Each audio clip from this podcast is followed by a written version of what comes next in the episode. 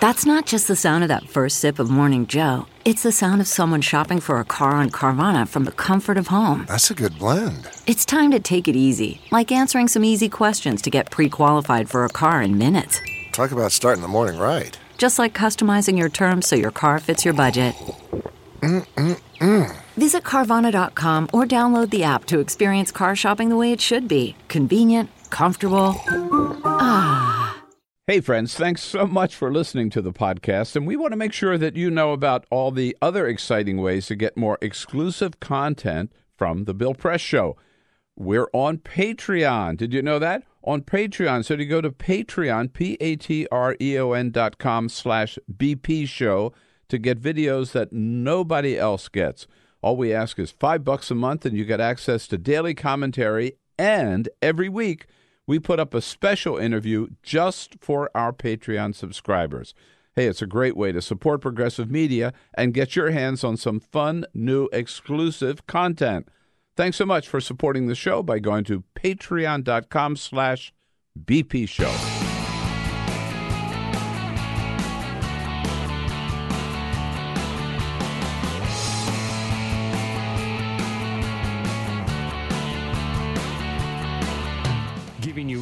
everything you need to fight the Trump administration. This is The Bill Press Show, live at youtube.com slash The Bill Press Show. Well, Donald Trump had a good day. First, the Mueller report, and then Michael Avenatti getting nabbed on both coasts. He's had a lot of bad days. Yesterday was a good one for him. Hey, what do you say, everybody? Can you believe it? It's a Tuesday, Tuesday, March 26. Barreling here toward the end of March 2019 with the Bill Press Show. Hello, hello, hello, and welcome to the program here.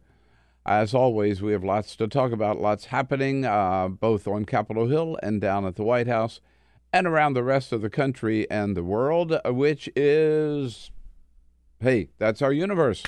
We take a look at all the news of the day and bring it to you for the next two hours with the help of our good guests and with your input as well. Yes, all the big stories. Uh, now, after attacking him for two years, Donald Trump says, Yeah, Robert Mueller's a pretty nice guy. He acted honorably. Yeah. Hmm, next thing you know, he'll be inviting him over to the White House or playing golf with him. God, who knows? Um, that, Trumpers are now they've got to find somebody to put pin the blame on. It looks like they're trying to do it to Congressman Adam Schiff, chair of the House Intelligence Committee, demanding that he resign because he dared express his support for Robert Mueller during the probe. And yes, Michael Avenatti allegedly trying to shake down Nike and arrested at the office of Nike's attorneys yesterday in New York, while charges were also filed against him in California. We'll follow all of that, bring you up to date on what's going on, get the help of our guest, and get your comments. Please let us know what you think about the news of the day. Send us your snarky comments on Twitter at BP Show. At BP Show. Lots to talk about. But first, this is the Full Court Press. All righty, just a couple of other stories making news. So, British Airways had a little bit of a problem earlier this week. They had. I love this story. It's crazy, right? I love it. well, they passengers got on a British Airways flight that was supposed to go to Dusseldorf, which of course is in Germany. Mm-hmm. They got on the plane, plane flying along, and then they land safely, which is good news. Except they landed in Edinburgh, Scot- Scotland, which is not Dusseldorf in Germany. The plane left London City Airport, was redirected, and landed in Dusseldorf. The Passengers, they filed the uh, the wrong flight plan. They did. They followed the wrong yeah. flight plan, but they started out the right way. It, it, everybody was told we're going to Dusseldorf, mm-hmm. and so the passengers had no idea. But, and then when they landed, they had no idea what was going on. It was very confusing. They are still, by the way, working out how to get some of these somehow in the home. computer. While they said we're going to Dusseldorf, the, they fed to the computer all the flight you know vectors for Edinburgh. Yeah, I read about one woman who flies there often, and she realized that they were like mountains as they were landing. And, yeah, and Dusseldorf is flat, so she knew they were not in Dusseldorf. Right. Yeah. Exactly. Uh, you know, I always love this story because every year the Library of Congress picks out a sort of wide ranging set of recordings, either songs or albums or speeches or monologues, field recordings in some uh, uh, instances, and they add them to the National Recording Registry. Yeah. These are important recordings that the Library of Congress um, puts into the National Recording Registry. They have 525 recordings total, but they just announced the new ones that are going in. So, Jay Z's 2001 album, The Blueprint, is going in there.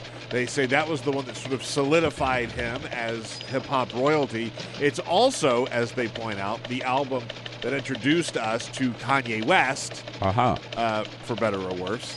They also added uh, La Bamba by Ritchie Valens. They said that that Hmm. was sort of a, a Yeah. pioneering rock song for uh, uh, Latino uh, music, and they said that that song influenced Latino music for generations to come. Uh, they added a couple of other ones: uh, Curtis Mayfield, "Superfly," Earth, Wind and Fire, "September." Uh, so important music that they put in there. They say all of them have some sort of cultural relevance, uh, not just songs that are you know good. The great Library of Congress getting greater, even greater.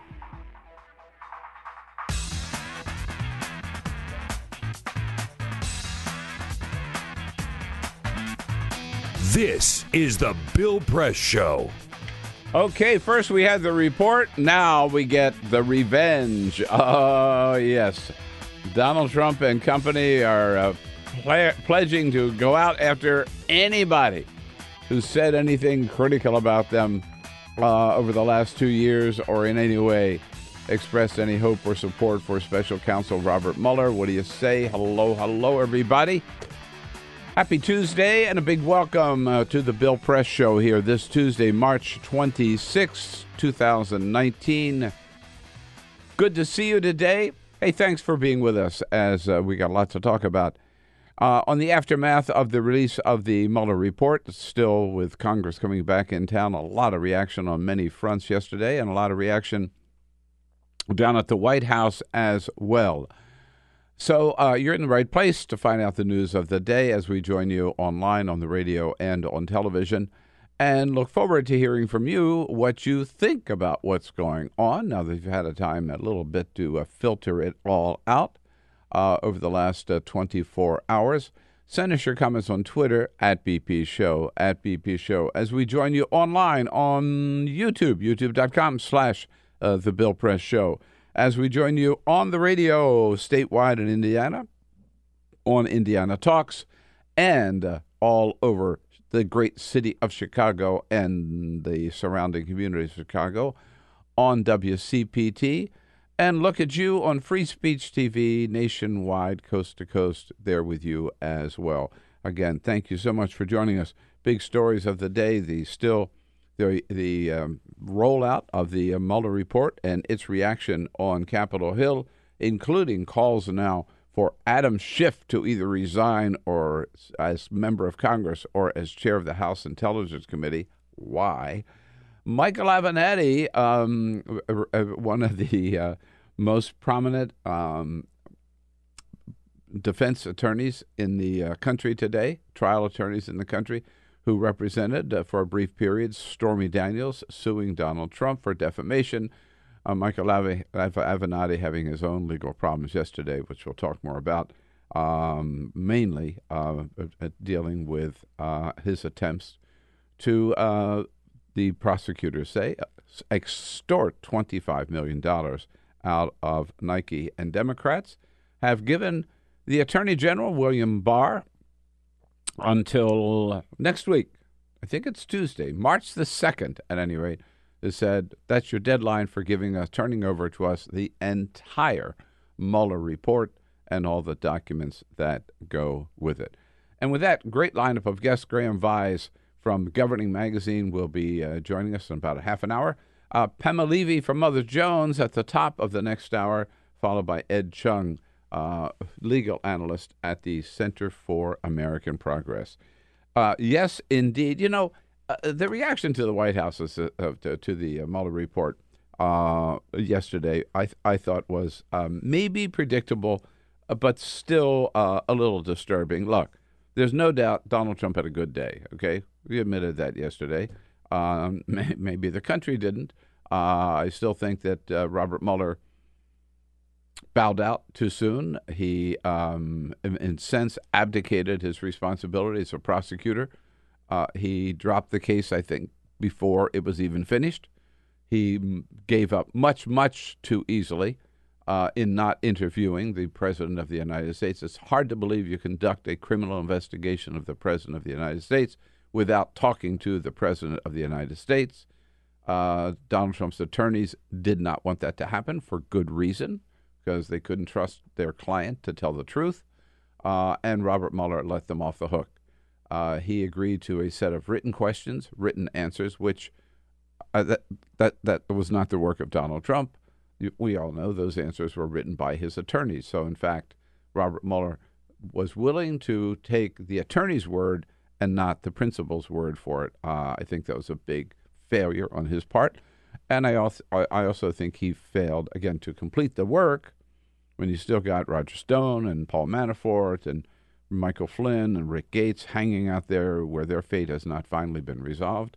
Uh, and also, he abdicated his responsibility, I believe, in uh, not reaching a conclusion about obstruction. Why not? He's the one who did the investigation. It's either there or it isn't there. Uh, but to um, throw it in and say, I just I can't make up my mind. I'm not going to make up my mind. I'm not going to even try to resolve this. Uh, I think failed to do his job as prosecutor. But still, having said that, it uh, in effect he let Donald Trump uh, off the hook, uh, and you would think, uh, both on collusion and on obstruction of justice, you would think that that would give the White House a chance to just settle back and say, "Oh my God, thank God that's over." But no, instead, uh, they're out for revenge, and it was coming from all quarters yesterday, uh, starting with Trump himself. And you know, the the point of it is, we all hate uh, a sore loser, right? Sour grapes, sore losers. I think we hate sore winners worse than sore losers. Man, that's so true. You know, I mean, yeah, okay. Just say, glad it's over. Now let's move on to other things. Oh no, no, no. Instead, you've got all these calls for revenge. As I say, starting uh, yesterday in the Oval Office with uh, with the president himself, um, Jon Karl from ABC News, asking him, "Are you relieved this is over?" Now notice how he immediately turns to, "I'm going to get him." Did this turn out to not be a witch hunt after all? You think Robert Mueller did a. It's lasted a long time. We're glad it's over. It's uh, a 100% the way it should have been. I wish it could have gone a lot sooner, a lot quicker. Uh, there are a lot of people out there that have done some very, very evil things, very bad things. I would say treasonous things uh, against our country. Yeah, because they dared question what all these Trumpers were doing, talking to all these Russians during the election when Donald Trump said there were no connections at all. Oh, that e- yeah, they did evil things.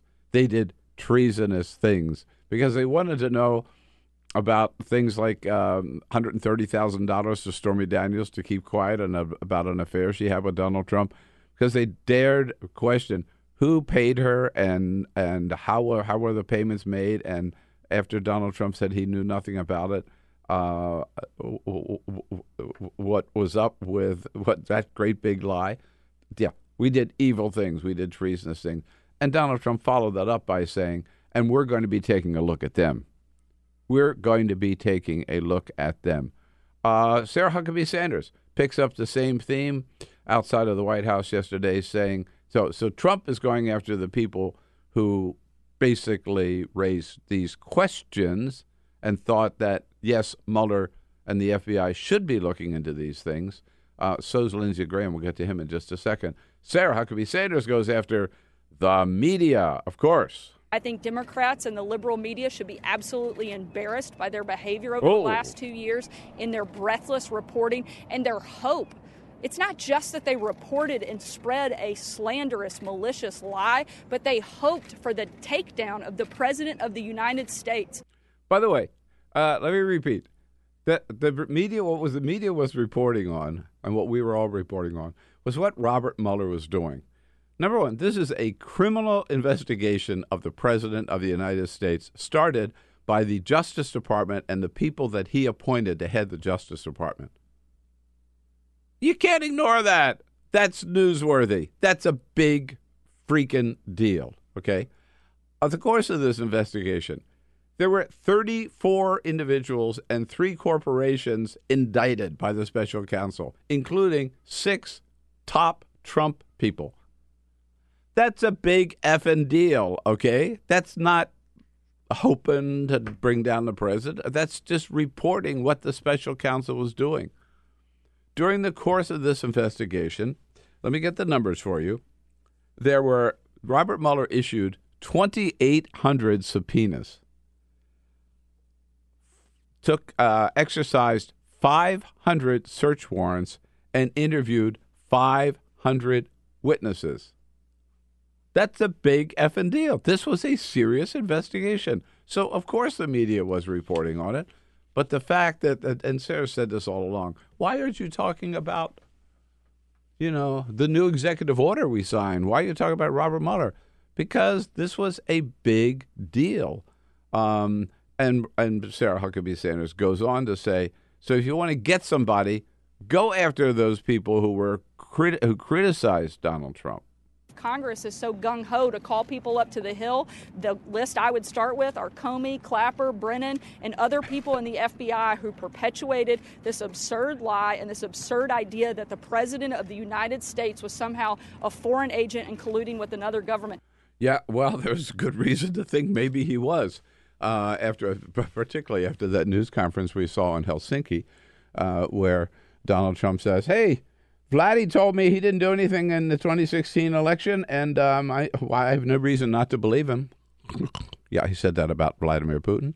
Uh, so, by the way, Sarah Huckabee Sanders didn't go down this road, but Kellyanne Conway did, uh, saying she thought they're all looking for somebody to pin the blame on. She thought that Adam Schiff, Congressman Adam Schiff, uh, my good friend uh, from West Hollywood, California, uh, now the chair of the House Intelligence Committee, that she thought he uh, was the the most guilty one and that he should resign. Uh, followed by, believe it or not, the Republican leader of the House, Kevin McCarthy, said he also thought that Adam Schiff should resign as chair of the House Intelligence Committee. Why? Because Adam Schiff said he thought there was uh, a lot of smoke there and that was worth investigating and could be some fire. You know, I'll tell you, that the real reason why they want Adam Schiff, I believe, to step down is because he's so damn good. He is uh, probably uh, on this issue the best of the Democrats in the Congress in explaining it, why it's important, and what what still remains to be investigated. What are the critical issues? From I think Adam Schiff has been for the last couple of years the strongest voice the Democrats have on this. It's also, I agree with that. It's also really telling that y- you see a lot of these uh, uh, Republicans, House members, who have completely given up on their job and are now just there to defend Trump and defend Trump's honor. Yeah, right? who did nothing for the last two years about any of this. No. Right? No. Right. No, and and also doesn't The- give a rat's ass about them. He's like he wouldn't return the favor should they need God, that. You know what I mean? Right. So, like, uh, this idea that Kevin McCarthy and Steve Scalise and everybody else that's now calling for Adam Schiff to resign and for more of these investigations to happen uh, uh, on the Democrats, it, they're just help. They're just they just exist to help Donald Trump, Totally. not to actually get anything done. No. just to help Donald Trump. Right. Um, uh, uh, uh, one other Trump record, Rudy Giuliani.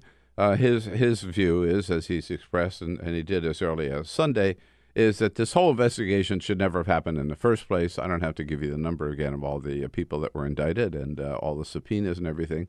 No, this was a serious investigation, Rudy, and there was good reason to start it. And remember, it was started, begun by the FBI when they first got word that there's a guy who worked for Trump named George Papadopoulos who was all over England talking about all the dirt they were getting on Hillary or could get on Hillary from Russian operatives. That's what triggered the FBI investigation uh, on the part of people that Donald Trump had appointed to head uh, the FBI. Um, and also, Lindsey Graham mentioned Lindsey Graham. Uh, he was uh, he. Here's how far he goes. Now he's chair of the Senate Judiciary Committee. And Lindsey Graham believes that we need another special counsel to investigate the special counsel. When it when it comes to the FISA warrant, the Clinton campaign, the counterintelligence investigation, it's pretty much been swept under the rug, except by a few Republicans in the House. Those days are over. Here I come, Lindsey says. There's a new sheriff in town, man. He's from South Carolina. Come on. He really wants, yeah. He's still pursuing this rabbit that this whole thing started to defend Hillary Clinton and was all part of the Clinton campaign, and the FBI was there. This BS that we heard from Donald Trump and Donald and now Lindsey Graham that that this whole thing started because the FBI was trying to help Hillary Clinton win the election. So he's going to have he wants.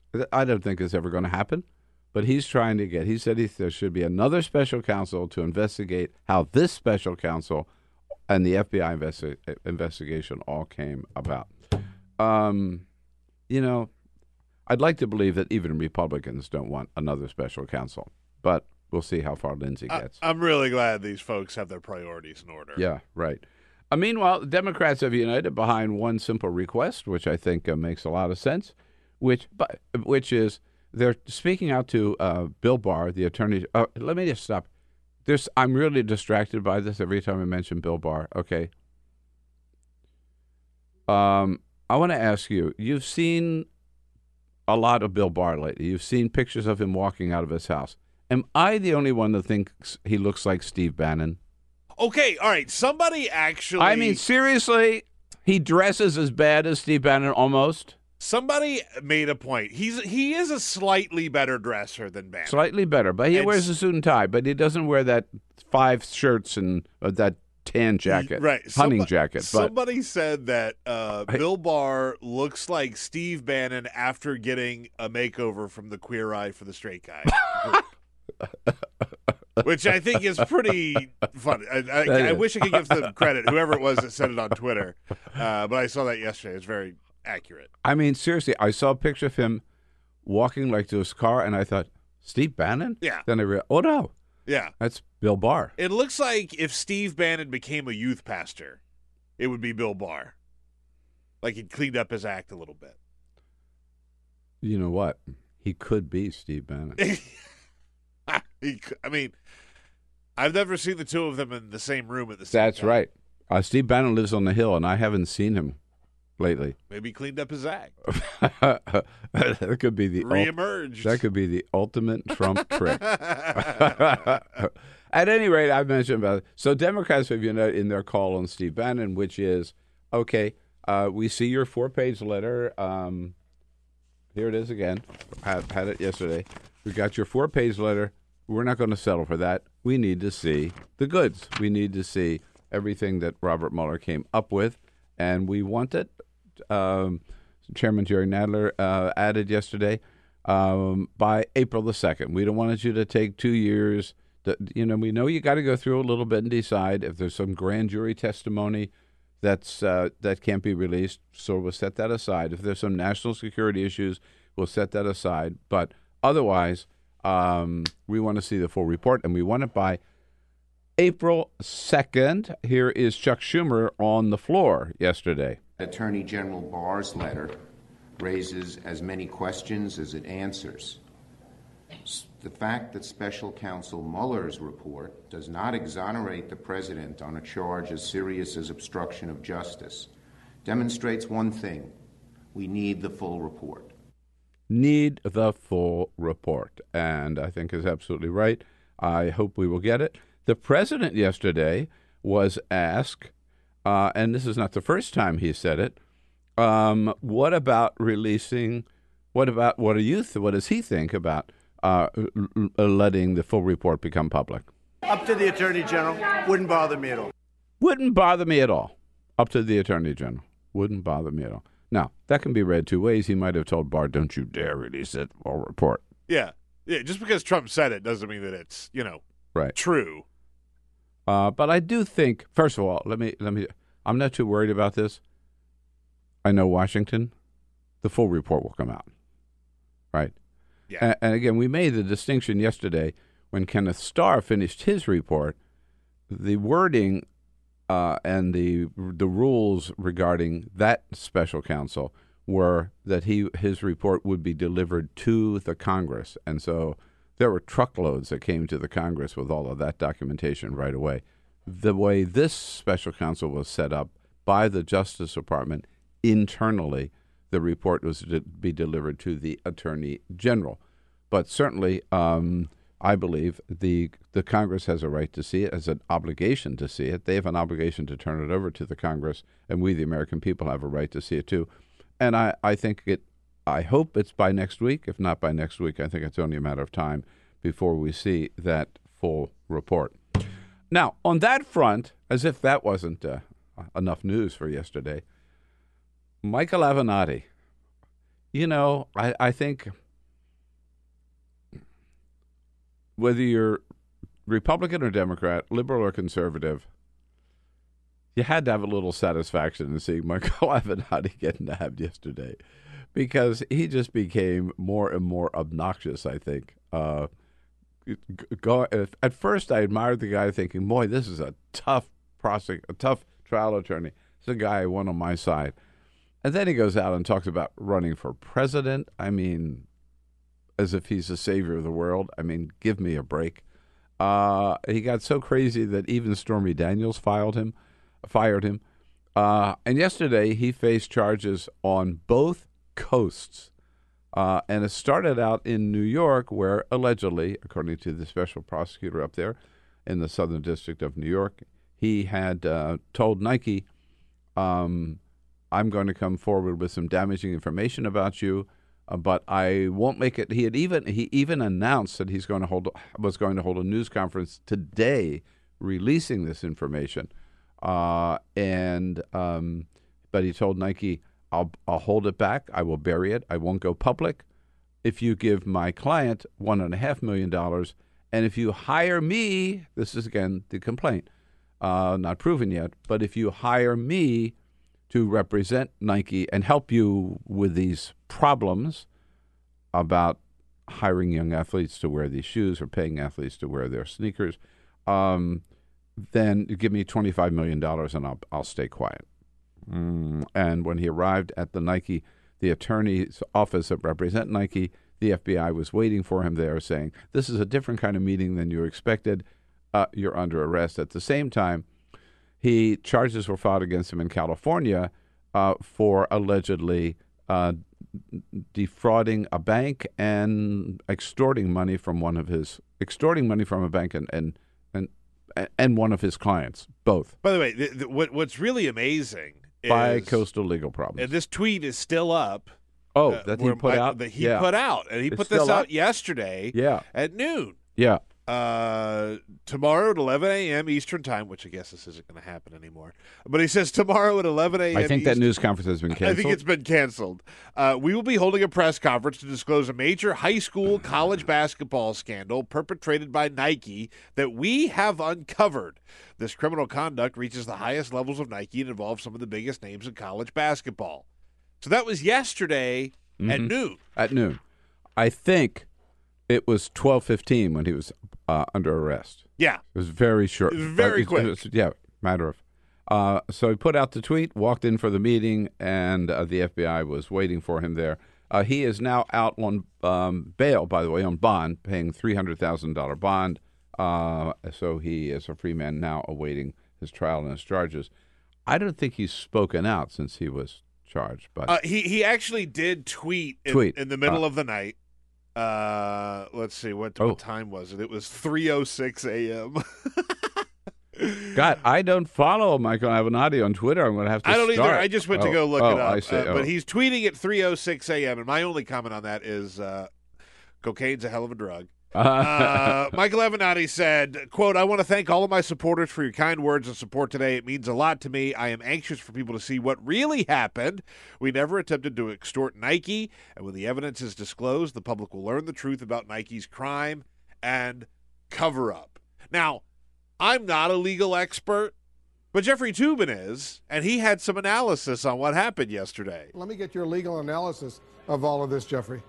My legal analysis is Michael Avenatti had a bad, bad day. yeah, I think that's right. I think we could sum it up that way. Yeah, very, very good. Uh, there was a little news on the uh, 2020 front yesterday. Elizabeth Warren uh, actually was on Colbert last night, and um, she, he, uh, Colbert asked her, uh, "So, do you believe um, Bill Attorney General Bill Barr?" Do you trust Barr's judgment uh, on obstruction here? No.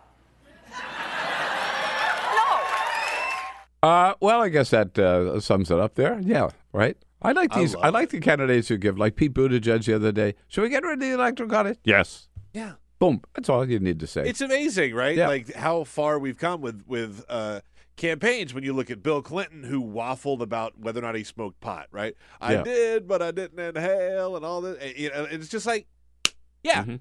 Yeah. I smoke pot. Yeah. And Elizabeth Warren says something. I think this is very. I, I find very instructive because. Uh, I, I, I'm I'm working on a uh, uh, maybe a, thinking about my column this week, which by the way, if you sign up for us, uh, right on Twitter, you will Follow us on Twitter. automatically get the column. Uh, that in a sense, Robert Mueller might have done Democrats a big favor by getting his report out of the way because now Democrats can focus on the policies that are going to get them maybe control of the Senate in 2020 and get the White House back. Focus on the economic policies and some that are going to um, deliver for the American people where Donald Trump did not. At any rate, Elizabeth Warren, I think, touches on this last night when she talks about what people are really asking about, thinking about, and wanting Democrats to focus on. Here she is again with Steve Colbert. I spent the last couple of days in New Hampshire. I did a bunch of big public events. I took about 30 questions, just unfiltered from anybody, and then did long lines afterwards where I talked to people, probably all together over the weekend, got maybe 100 questions. And do you know the number that were about the Mueller report? Zero. Hmm. So, I think that's a good sign about what Democrats ought to be talking about. And by the way, that's what Elizabeth Warren's been talking about, just throwing out there, going out there, throwing one big idea out after another, starting with universal child care, the wealth tax, getting rid of the electoral college, all came from Elizabeth Warren. Lots going on at the uh, on the state at the state level. That's where what she's talking about as she goes around from state to state. Uh, let's check in with nobody knows that uh, area better than Graham Vyse, our good friend from Governing Magazine, joins us next here on the Bill Press Show with all of you and your comments again. Uh, not just welcome, demanded at uh, at BP Show on Twitter at BP Show. We'll be right back. Follow us on Twitter at BP Show. This is the And on a Tuesday, March 26th, here we go, the Bill Press Show, live from Washington, D.C., our nation's capital. We're here today thanks to the good help of the United Steelworkers and their international president, Leo Gerard. The United Steelworkers, North America's largest industrial union, representing over 1.2 active and retired members, uh, determined to bring that uh, steel industry back here to the United States. We produce our own instead of buying so much uh, from Japan and China. Uh, and um, check out their website for their efforts in that regard and more good things that they're up to at usw.org. Uh, as promised, popping in here to the studio for the next half hour. Graham Vyse is a staff writer at the Governing Magazine, taking a look particularly at what's happening at the state level. More and more getting done at the state level since Washington is sort of That's you know, the uh, sitting on his hands. You know, this is the song that never ends. that, that- that's No. the way. It, that's the way it. well, we seems call to them be. laboratories of democracy, right. right? That's Graham's right. good to see you. Good to see you Thanks for too. coming in. Thanks for having me. Uh, we want to check up before we move forward. Just take a look back at the last half hour and some of the comments, Peter. Yes, indeed. Well, let's take a look back at the at the last Uh, 24 hours first, okay. because our poll, The that poll. we had up uh, yesterday Uh-huh. has been closed. Will the Mueller report be released to the public? Yes, no, or undecided. This was a close one. This was a really close one. 42% of you said yes, it will be released. 46% of you say no, while 12% of you are still undecided. So that is our unofficial, official BP show poll, which you uh, Yeah, I Uh, Yeah, I disagree. I, I think, it's got to come out. I, I, I, I, I, I'm in the same. I think so. Too. I mean, can you can you imagine? I mean, the, the the sort of rampant speculation that would take place if it remains secret. I mean, I you know I, that doesn't seem tenable. Uh, It would be the the Mueller, a never-ending Mueller report Right, if it right. does not for come good or ill. I mean, just, no. people would be having all sorts of conspiracy No, exactly. theories. Plus, plus, also in Washington, I Oh, yeah. mean, Mueller is the only one who could keep a secret, but now he's done, right? So nobody else can keep a secret. right, right. It's gonna, it's gonna come out. Everyone else seems to leak. It, right, they do. You know that. We live on leaks, and uh, it may be just, um, it may take a while, but Yeah. it'll get out. Yeah. Uh, so that was yesterday's poll. That was yesterday's Okay, poll. all right. Uh, today's poll is Did Okay. the Mueller investigation end prematurely? Hmm. Yes, no, or impossible to say. That is, those are your choices there. Yes. 44% of you say yes. I'm going to put you down as a yes vote. Okay. Uh, 12% of you say no. 44% of you say it's impossible to say. And a couple of comments on that No, really it's not. quickly. Uh, Tom says, Why would Mueller ask for a delay? To, until May for the Gates sentencing, then abruptly end and file a report. That seems weird. Well, I agree. Yeah. Ed Ed says until we see the report, how can we know? We need to see the full report. And of course, someone else asks the question, the obvious question, why don't Democrats just subpoena Robert Mueller himself to testify? Uh, I'd say wait 24 hours for that. it won't take long. Sure.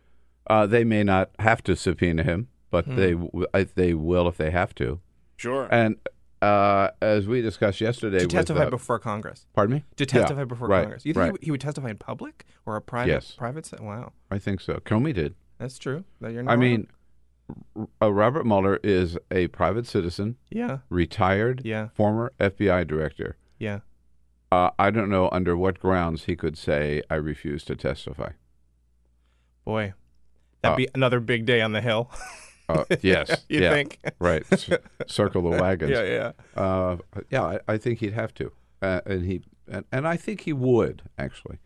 He may not say everything people want him to, right? But right. Uh, that it? That's it. Find us on Twitter at Show. at Show. I wasn't sure there were more goodies. No, I mean, there's a lot more, but I mean, we Yeah. can do, again. This could, this is the song that never ends. That's we can right. do this all day. All right. Um, one other thing, Peter, I want to ask you about, and Graham, your take on it too. I couldn't quite, I didn't quite follow because I didn't, I didn't watch it. The big Apple announcement yesterday. We haven't talked about it yet. That's right. Okay. So, That's uh, uh, we all are we all changing our allegiance to from Amazon to Apple or from Netflix to Apple? I mean, what's going on here? Well, if I could just give a little bit of so so Apple had a bunch of different ideas that they threw out yesterday. They announced they're getting into banking. Weirdly enough, like they're they're going to have an Apple credit card. They want to take over the world. They they absolutely want to take yeah. over the world. They're going to have their own credit card. Yeah. And, and, you know, it's. I mean, look, I think Apple is a. A, conf- it's it's conflicting to buy Apple products, right? I think they got a lot of problems uh, w- with their taxes and their their labor uh, stuff. But one of the things that struck me yesterday, right, is that Apple used to create these new, exciting, fun, cool products, right? Whether it was the iPod or the iPhone or the iPad or whatever it is. And now it just seems like they're taking aim at other people and trying to kill, like kill their business, right? So Mint is a pretty popular online banking institution, I would say, at this point, and Apple is sort of taking aim at them. Uh, the big, big plank of their their announcement yesterday was Apple TV Plus. So they already have Apple TV, which you know you have these subscriptions to different uh, uh, entertainment entities, I guess, and you could watch them sort of on demand. Uh, well, Apple TV is getting into that space themselves. They had a ton of celebrities there. I mean, they had Oh, Steven know. Spielberg, Oprah Winfrey, a ton of other actors. Saying that we're going to produce programming Wow. for the new Apple TV Plus. Yeah, exclusive to Apple TV Plus. So it's Yeah. sort of like Netflix, right? you know, you've seen a lot of people that have gone to Netflix to do uh, exclusive content for Netflix. Apple TV Plus wants to do the same thing. So they're now they're taking aim at Netflix. And putting a lot of money into this, Graham. So Yeah, I mean it's so it's so interesting. I mean, I, I actually am uh, not a bad person to to weigh in on this because I, I for many years was a uh, devoted member of the Church of Apple. You know, I Same. I I uh, you know I, whenever there was a new uh, you know iPod or a new uh, MacBook, you know, I that would be what I would want. It's funny in in recent years actually I have kind of moved away from that. I I have a Chromebook. I I uh, I do have a MacBook, but like I'm sort of I no longer feel sort of that fealty and and and loyalty that I that I used to. I think the bigger uh, my bigger reaction to this, uh, which you kind of alluded to, is just the immense scope and influence and kind of uh, ambition and hunger to eat up more sectors of the economy and and the culture of of Apple, but also I mean certainly companies like Amazon and Facebook and Google and these you know these other platforms you know and and thinking of of politics you know it's very telling uh, which of our uh, candidates for president, which of our politicians on the Hill seem to have any facility to talk about kind of the role of big tech in our culture, the the kind of should we regulate it, should we not? You know, is this a is this a concern? Is this you know are we blasé about this? You know, and but it just it's a reminder this story that these companies are in some ways some of the biggest drivers of uh, you know our, our economy our culture. There's this, all this there's a big um you know piece in the New York Times over the weekend about where uh, basically in terms of the effect of screen time on uh, adolescents and on you know kind of all of our uh, sort of our addiction to our screens and how sort of rich people are now moving away from that and wanting to live screen free lives and sort of it's become a situation where sort of the middle class and the lower class are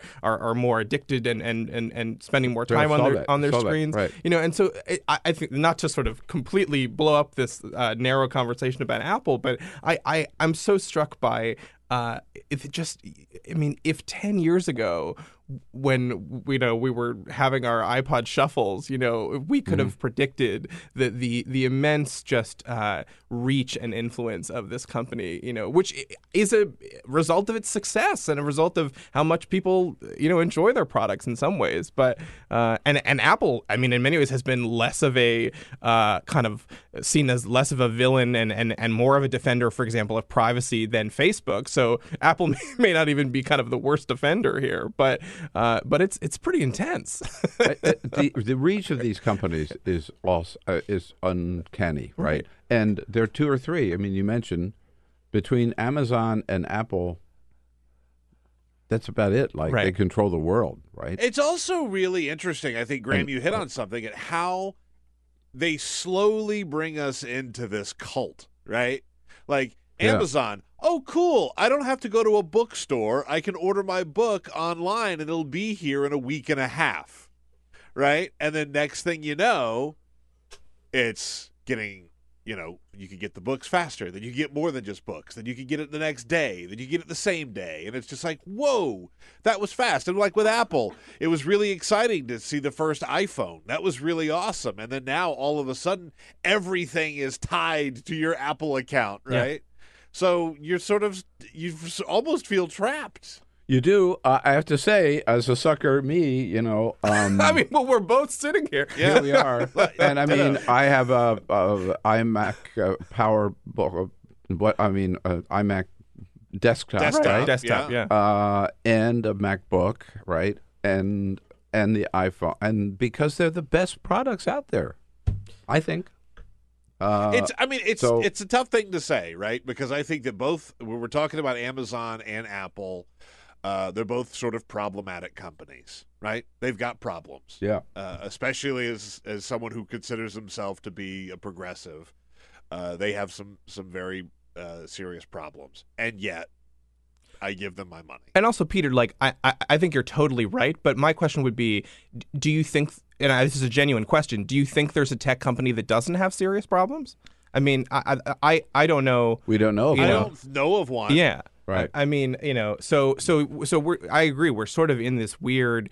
Uh, s- s- wor- you know world now where we've built I mean the, the line everyone always says is that if Facebook were a nation it would be the largest nation on the earth. It's I mean it's like a it's a massive Yeah. nation state, you know, and so uh, and and yet you know when Mark Zuckerberg famously there was that sort of I think epoch defining day when Zuckerberg came before Congress, and uh, the big takeaway for a lot of people was the just seeming ignorance and lack of understanding of many members of our legislative body about kind of how a company like Facebook really operates, which is pretty troubling. All right, so there we are. We've got Apple, we've got Amazon, we got all those problems. Let's get back to some of these stories of the day. Um, Michael Avenatti, boy, how the mighty have fallen. Yeah, right. I mean, I I was so uh, you know chuckling to myself about this that you know who could have possibly predicted that Michael Avenatti might not be a great guy. I mean, it's just it's I feel so uh, so so just smacked in the face by this. You know, it's just it's a shocking. You know, I mean, he who told Time magazine that the Democratic nominee in 2020 quote better be a white male. You know, which is like maybe it will be a white male, but probably not the best thing to say in a field of diverse candidates in a party that's excited about diversity and about having a person of color or, or a woman or you know i mean he, he just seemed to be kind of an egomaniac But you, uh, hello, but you know, you you might not have predicted this particular outcome, but you sort of knew. oh to be clear i'm totally kidding this was entirely predictable Exactly. Yeah, yeah. Somebody who was riding that high and so arrogant, Yeah. right? Uh, and so all-consuming of the media, and I mean, and, and to the to the point where he could take from representing Stormy Daniels to running for president of the United States, right? Uh, that he was bound to fall on. His, by the way, did you see- bound to fall on his face? And Did you he see this? Did big time Uh, yesterday. This didn't get as much play, but uh, Stormy Daniels' statement yesterday. Yeah. Oh, she, man. She she said- she uh-huh. said something like, "There will be more announcements to come." Yeah. Mhm. So, like, I mean, I don't know what she's planning on saying, but you she know, also said she was saddened but not surprised. yeah, yeah. So she's she's turned against him in a big way, and I, I want to say before we move on on this, and she, in effect, fired him. Right. Right, that's right. Right. I, I, I think so. They, he I'm not sure. claims. I'm going to go out there and say yes.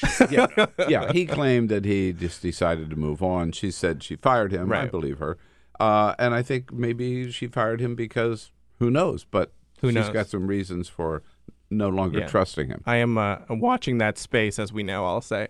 Um, I want to just agree with what you said earlier, which is that I understand why he had a moment in the Democratic Party as someone who uh, Democrats gravitated towards. I frankly um, had people in my own life who, uh, in uh, like in my family, who were very uh, you know, drawn to the idea that he was, as you said, a sort of tough fighter, uh, you know, someone who was really going to bring it to Trump. You know, I think there's a lot of anxiety about when the Democratic nominee gets on stage with Trump, you know, how how will the, the that person be able to handle themselves, you know, and and will that person be tough enough or or creative enough to kind of withstand all of the the inevitable onslaught that he will uh, throw at, at the at the party's nominee.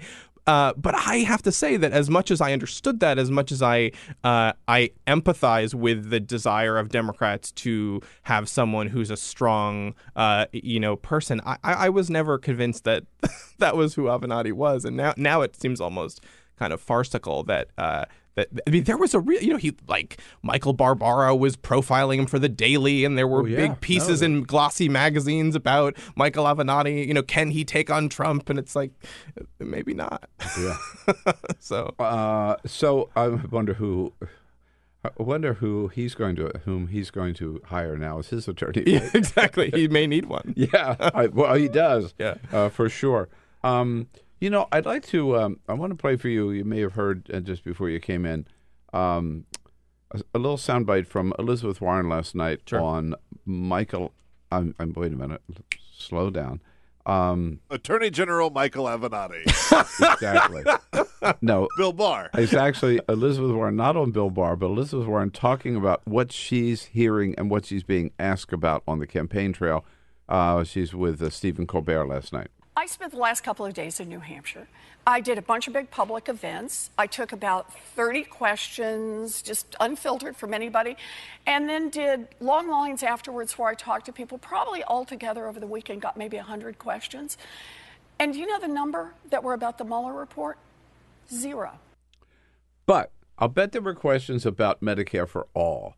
Uh, and some of the other things that she's talking about. I mean, that's you see that happening at the state level. You do. I mean, I, I, I uh, the first thing I'll say on on that uh, comment from her is that you know, my understanding, ha- I didn't cover the um, 2018 races. You know, that wasn't my beat. I didn't cover it directly, but my understanding from reading all of the the coverage of it and, and watching that campaign unfold is that they didn't really run on the Russia investigation as a central um, uh, argument. The Democratic candidates they were running more on healthcare. They were running more on, um, you know, kind of, uh, you, you know, fifteen dollar minimum wage. You know, sort of pocketbook issues, uh, and that does seem to be the, the consensus that uh, that now you know Democrats are going to continue to sort of focus on those issues as opposed to um, you know kind of getting dragged into a protracted um, you know discussion about the Mueller report. Although there there have been a lot of people kind of on cable news and in the media that have really um, focused on that. But you know the, the, the question of kind of Medicare for all um, that debate, I think I've been watching it uh, both at the at the national level and states that are now looking to pursue that. Um, and it's really fascinating for a couple of reasons. Number one is um, you know this is obviously the, the signature policy that Bernie Sanders really um, brought to the fore in 2016. It be, has become, um, at least the phrase Medicare for all has become, I, I, think we would have to say, kind of the mainstream dominant idea in the mm-hmm. Democratic Party. Uh, many of the, uh, as, as you know, many of the leading contenders, in addition to Bernie, uh, are signed on to his bill, you know, for, for that policy. But we're also seeing, um, you know, states and and kind of leading advocates for Medicare for all um, push this uh, outside of Washington. So I did a profile, um, I guess it was uh, either last month or the month before, about the National Nurses United Union, which is uh, was by the way one of the earliest backers of Bernie Sanders Absolutely. in 2016. Particularly the California Uh, nurses. That's right. That's right. So RoseAnn DeMoro, uh, you know, Uh-huh. who was the sort of longtime, uh, you know, proudly militant uh, la- labor leader, you know, someone who really um, has been. I mean, she was doing bus tours on Medicare for all, single payer health care decades ago. You know, going around California with with people like Ralph Nader, and you know, sort of pushing for that. Um, and so uh, after they were had such success, the nurses union pushing Medicare for all in 2016, at least elevating it through the Sanders campaign, they have continued to see a huge uh, kind of uh, growth of their union. Um, they feel as though uh, in states uh, around the country, um, like California, uh, like um, I, I, bel- I believe it's New York um, and uh, and and maybe Minnesota, although I'd have to check on those two, um, where they feel like they're going to be um, pushing not just at the federal level for uh, a kind of single payer uh, plan, uh, but also for uh, you know uh, plans that in the interim can be can can be at the state level, and, and they feel like they have um, the wind at their back as a result of kind of the popularity of this idea uh, right nationally. Well, and t- just to, uh, building on what you said, I- think all the Democratic candidates have embraced some version of Medicare for all. Right. And there are variations on the theme there. With some cases, some Bernie would just say, get rid of the private insurance companies Right. altogether, just have a single payer program, Mhm. and he calls it Medicare for all. Um, you know, Amy Klobuchar and others are saying, um, give people a choice. Right. Open up Medicare. it's effectively a public option, right? That they want. exactly. Open up Medicare gradually, lower the age rate. You know, so, so pretty soon almost anybody who wants to can, Yeah. can sign up for Medicare. Yeah. Or if you've got if, if you can afford it and you trust them, you can buy private insurance if you want. Right. And I think eventually under that plan, private insurance will just fade out, except for very, very few people, right? I mean, Uh, I'm so either uh, to me, anyone, any, any, anywhere on that spectrum, right? Sure. Is an improvement over what we got now, and and and would qualify as some form of Medicare for all. But you're right. That was Bernie Sanders' own his issue in 2016. Today, It's everybody. Yeah. I'm actually very curious about what you just said because what you just said was a pretty pragmatic statement, which is that any version of Medicare for all, whether it's a public option or single payer, would be an improvement. I'm curious to watch as we see look to the Democratic primaries in 2020 whether there's a large constituency of people, maybe in the Bernie camp, who basically say single payer or bust. You know, you know, essentially who are who who, who make the argument that we can't, uh, you know, be pushing for something as watered down even as a public option, which it should be re- recalled. You know, that was sort of. Uh, the furthest left idea that Barack Obama entertained, uh, you know, when he was pushing for healthcare reform. Um, but you you hit the nail on the head about how the various Democrats are kind of talking about Medicare for all, each in a different way. Pete Buttigieg, the South Bend, Indiana mayor, who Yeah. has been having kind of a little boomlet lately and is, you know, I think very impressive in a lot of ways. You know, his phrasing, which I thought was very kind of clever, is he talks about Medicare for all who want it, right? So it's like that's a way of saying, you know, you can have you can have this if you if you want to opt into it but you know he's i don't it doesn't sound like he's pushing for complete ab- uh, abolition of of um of private health insurance in, no, in the that- same way That's that's a that's a good way of putting it. I think for him, uh, and you know, by um, maybe I don't know. This is early, right? We're still in 2019, but maybe a year from now we'll know what Beto O'Rourke thinks about. I mean, look. I, so, uh, uh, given that I don't, uh, I, I'm not a beat reporter on this, maybe I can offer a little bit of opinion here. I mean, I, I, uh, I, I feel like Beto's awfully, uh, awfully kind of empty with some of these, uh, you know, promises. I think we need to know a lot more the thing about a blank slate is you've got a lot of room there to fill in, right? So Where's the beef? You know? anyway, we haven't seen you yet. Hey, it's awfully good to see you. Good to Thank see you, so too. much. Thank you both for having Get me. back from the state capitals to the, to the nation's capital once in a while. When we come back, Pema Levy joins us from Mother Jones. You can follow Gar- This Graham at is the governing.com. Press Show. Hey, friends, don't be a stranger. Keep up to date with all of the Bill Press Show happenings around the clock on social media. Here's how you can follow us on Twitter at BP Show or on Facebook at www.facebook.com slash Bill Press Show and on YouTube, youtube.com slash The Bill Press Show. And remember, if you haven't already done so, make sure to subscribe to this podcast on iTunes. And while you're there, please rate and review the show. That means a lot to us. And thanks so much for your support.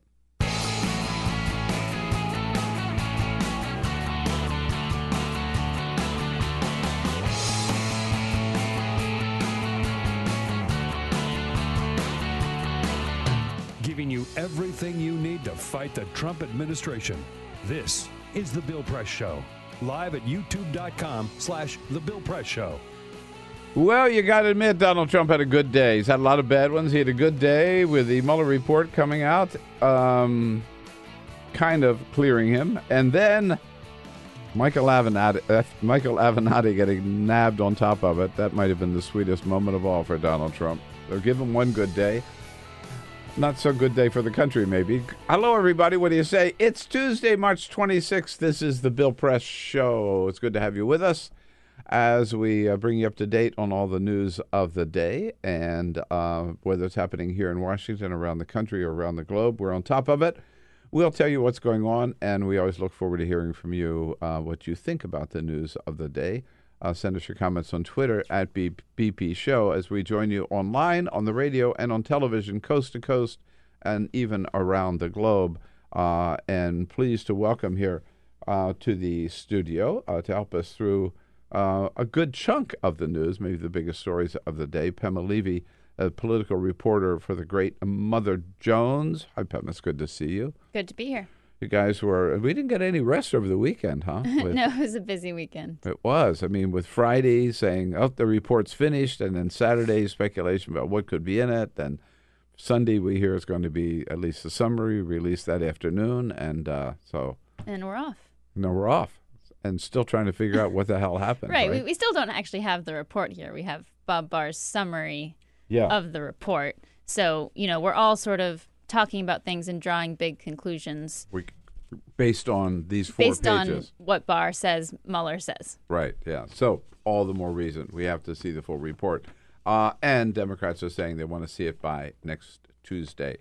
Uh, so lots to talk about. Your comments welcome on Twitter at BP Show. Before we jump in uh, with Pema, Peter's got the other comments, so we say, but first, this is the full court we'll get Look, there. man, I'm I just know. waiting for those two I words. know. Without those two words, you can't I'm do your thing. Right. I'm completely lost. Okay, here's a couple other. Sto- here are a couple of other stories happening out there. Very interesting report. A big report released yesterday by Energy Innovation. They are a nonpartisan think tank, and it shows that the cost of solar and wind energy is plunging dramatically. It is much more affordable to use these sources of energy. And they are getting so affordable, that they made a point to say that 74% of the U.S. coal fleet could be phased out for renewable energy and still save customers money. 74% of coal factories could be completely shut down and they use renewable energy instead, and people will still save money. They say that at the rate that it's going, the drop, the way that it's dropping, by 2025, 86, you could close 86% of coal plants in this country.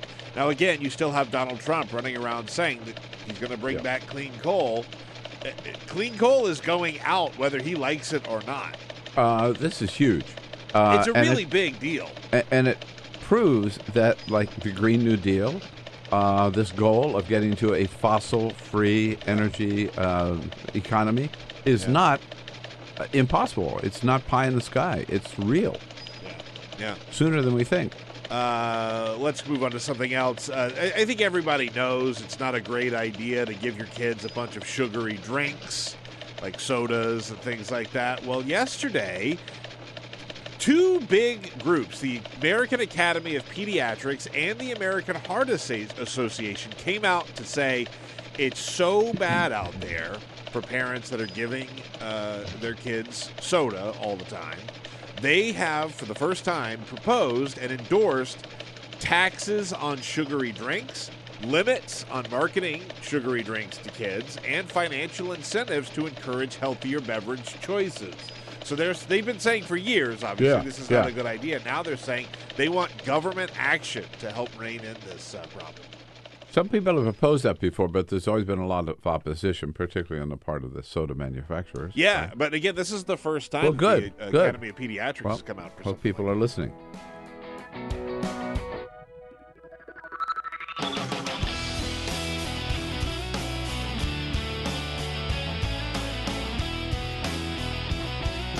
This is the Bill Press Show. First, we had the Mueller report. Now we get the Mueller report revenge out of the White House from Donald Trump to Kellyanne Conway to Sarah Huckabee Sanders to Rudy Giuliani to Lindsey Graham. They're all saying, now we're going to get even with our enemies. What do you say? Hello, everybody. Uh, you know, we hate a sore loser. We also hate a sore winner, and I think that's what we're seeing. It is Tuesday, March 26th. This is the Bill Press Show. Good to see you today. Thanks for joining us as we come to you live from Washington, D.C., our nation's capital, with all the news of the day. Uh, and look forward to hearing from you what you think about it all as we join you online, on the radio, and on television. Uh, Pema Levy's political reporter from uh, the great Mother Jones, uh, kind enough to join us uh, in studio at this hour. Pema, it's always good to see you. Uh, Always good to thanks for coming in. Um, the um, uh, Mueller report. I thought um, Mother Jones, uh, thanks to uh, David Corn, put out a very good piece Sunday um, as we were um, waiting for to find out even more about uh, the Mueller report. Uh, David's point was whatever the whatever Bob Barr says in his summary, we learned a lot from this Mueller investigation. It was not a witch hunt. Oh, absolutely. I mean, I think, you know, the narrative now, especially the narrative coming from the White House and Trump's mm-hmm. allies, is this was all nothing. This was a witch Yeah, hunt. This yeah. was a political attack.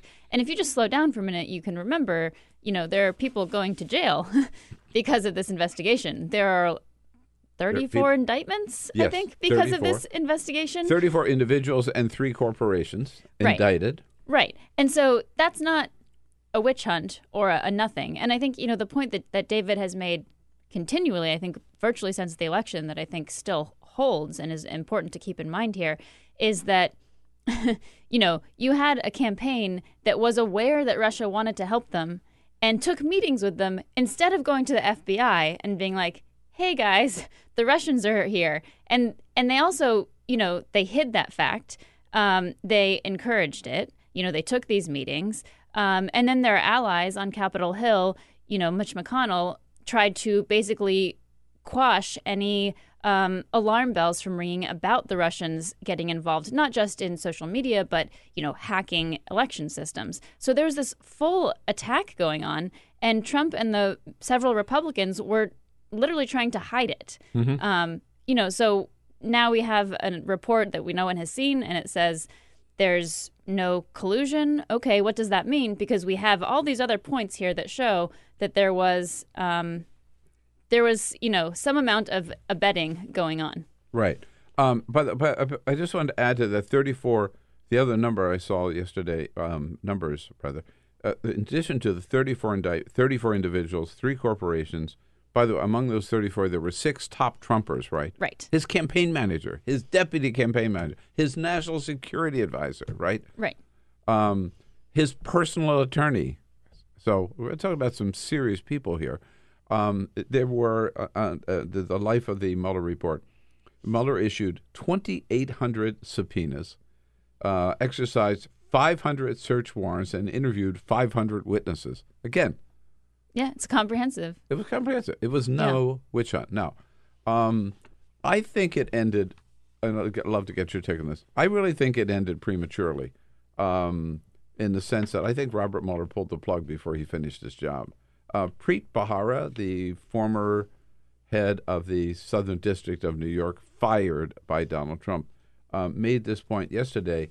I know we're not supposed to criticize Robert Mueller, but I do think that he um, hadn't finished his job uh, in several ways. Here's Preet Bharara. It seems to be an, ab- an abdication of responsibility. You give a case to a special prosecutor, a special counsel, for that person to make a, prosecutive a prosecutive decision. He did not. It may be that he thought, given how high the stakes were and how sort of um, uh, close the question was on obstruction, that that's a question best left for Congress. So he didn't decide on obstruction. He said, I'm just going to leave that up in the air, right? Right. Uh, and also, he didn't press hard enough, I don't to believe, for an interview with the president. Here's a criminal criminal investigation into the president of the United States, and you don't interview the target. Yeah. How yeah, could he not I- do that? Yeah, I think it's a tricky question. I think that, you know, you can sort of put yourself in Mueller's shoes here and, you know, to play devil's advocate, sort of go, okay, well, you know, they're not going to like send the president over here for an interview without a fight. So, you know, maybe they'll have to issue a subpoena. And then there's a question of whether or not you can subpoena a sitting president for an interview. So then we go to the courts. You know, meanwhile, we're ticking toward 2020.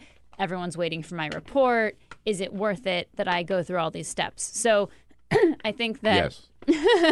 right. That, I mean, there, They there. did it for you know, Bill I don't know what the right Bill answer Clinton is. tr- didn't want to talk to them either, and you know, to Ken Starr, and they finally said, "No, you got to do it." They I- took it to the court, and the court ruled correctly that Clinton had to was not above the law. Yeah, I mean, I think that you know Mueller and Ken Starr are operating under different um, laws They are. in terms of, of you know a special counsel and an independent counsel, and I think that one of the things that this whole report will sort of revisit is whether or not Mueller ultimately had enough authority to successfully pursue an investigation, or whether or not the special counsel regulations that existed for him um, were not strong enough that he felt he could make certain demands, being, for example, an interview with the president or whether he has the authority to, you know, interpret this tricky question of obstruction of justice. Um, you know, I think there's going to be sort of a reevaluation of whether or not those laws are strong enough. hmm Um, but um, yeah, I would just my, my pushback on that would be, you know, I, I, I, again, I don't see how. I remember at a time we everybody was saying he cannot complete his work without talking to Donald Trump. So instead, he settles for written ans- a- written answers to questions he had submitted that you know were written by Rudy Giuliani and Jay Sekulow, not by the president, right? Oh yeah, I would imagine. Yeah, I mean Donald Trump did not. or edited, or No. you know. he did not sit down and talk to that. Um, so um, now um, we have. So what's next? Do you think? Where do we go next? Well, I think next there's just there's going to be this fight over getting a hold of the actual report, uh, you know, and, and what it actually says.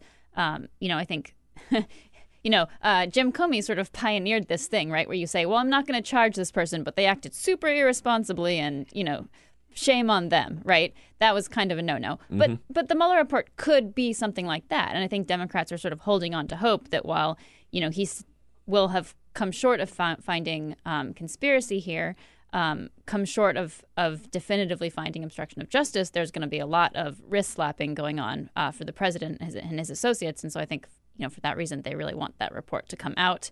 Um, you know the I think that the White House's uh, strategy here of just all out victory, reprisal on people who uh, you know doubted them, who went after them. I think it's smart. Um, but it definitely didn't wait for the Mueller report to come out to see what it is. You know, they're really trying to shape this narrative um, before there's actually a report there that might actually look bad for them. And so I think that there's a real challenge, you know, for Democrats about how to handle this. On the one hand, they they need the report in order to sort of defend their position that there was um, real wrongdoing here and that there was a real reason for this investigation. Uh, you know, at, at the same time, they don't have it yet, and they have a, a president coming pretty strong at them. So I, I do think that it's a tricky. The next week, few weeks, we're going to be really tricky. Right. On the two charges on collusion, I was just looking for the exact language, but um, I, it, clearly, I, I think maybe it's that the definition is so loose, but clearly there was some form of collusion going on. I mean, I'm not trying to rewrite the Mueller report, um, it- but I, th- I think the language, as I recall, is that there was no conspiracy to collude with the Russians on the part of the Trump people. But they still, we know that they had, when Donald Trump originally said, nobody in my operation talked to any Russian, right? There were multiple contacts. Yeah, I mean, I think that there's like what I think what the American people want to know is like where do you draw a line? Like how far do you have to go before you've crossed from uh, innocent inquiry land into you know criminal collusion conspiracy land here, right? So you get an, an email that says uh, the Russians want to help out your your dad, and you say if it's what you say it is, I love it, and then you have a meeting. Apparently, that's still in just you know collusion curious land, and we're okay. And then you know you at some point if i guess if they had followed up enough they would have crossed into you know criminal collusion land here but i think that people deserve a real real line on that because i think it's a really tricky question uh, and you know and as i said before there was an attack on the united states in 2016 in various forms in terms of hacking election systems in terms of um, you know voter suppression on on social media, uh, in terms of hacking emails and releasing them. Uh, and at each step of the way, the Trump campaign rejoiced over those steps being taken to help them. Right. And then on the issue of obstruction, even though Mueller does not conclude, right?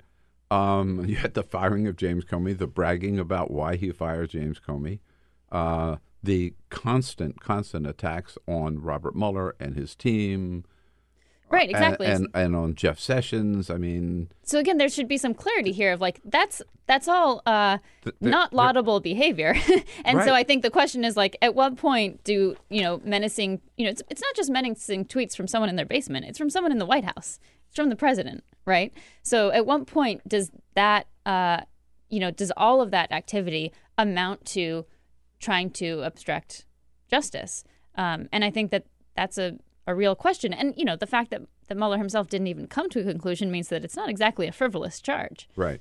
Um, does this the impact? Certainly, one outcome of this is that um, the poss- the the likelihood, or the even the possibility of impeachment hearings is done. Right. I think certainly for now, yes. I don't think that Democrats would be wise to pursue it, and I think that Nancy Pelosi, in particular, is very aware of that. You know, I think she tried to shut the door on that, but leave it a little bit ajar in case Mueller came out and said, you know, he broke the law. Uh, you know, but I think that you know she's going to try and close that a little bit more, and you know, pivot to things that Democrats actually win campaigns on, like the economy and Mhm. healthcare And jobs and, jobs and student debt and all of all- you know all of those sorts of issues that um, you know in 2018 really worked well for them. Uh, you know, people weren't out in their districts, you know, yelling about the Mueller report. They were talking about these you know other issues. So, you know, I think that she's going to want to sort of close the door on this and um, you know look more into you know those other things that that are actually politically good for them. Uh, you know, but I do think again, there's still a question. There's still a lot of unanswered questions, and I don't think that um, you know folks on the uh, Judiciary Committee and the Intelligence Committee want to just throw up their hands and abandon finding out you know more of the truth. uh, which they're which they're not going to do. Those No. hearings, no, those hearings, those hearings w- will go forward. And something else that's going to go forward is that um, for for Donald Trump to think that he's totally out of the woods on investigations, uh, he's kidding himself, right? I mean, there are several investigations still ongoing. If Mueller's done, the Southern District of New York, for example, is not done. Right. And I think, you know, the Democrats just took over the, the House of Representatives here, and, and they have a lot of investigating that they intend to do. Now, Right. maybe this report will have changed their plans, but I doubt it, right? The judiciary sent out requests to 81 people, I think, asking for documents. Um, you know, I think that there are remain a lot of unanswered questions that they want to get to the bottom of. And some of that is, on some level, even more dangerous for Trump because that's talking about his own personal finances, his family's finances, his family's business. Um, that's not Russian collusion, but it's um, potentially illegal activity that that he is involved in. And with the Southern District of New York, New York, you've got the inaugural committee, you've got the hush money payments.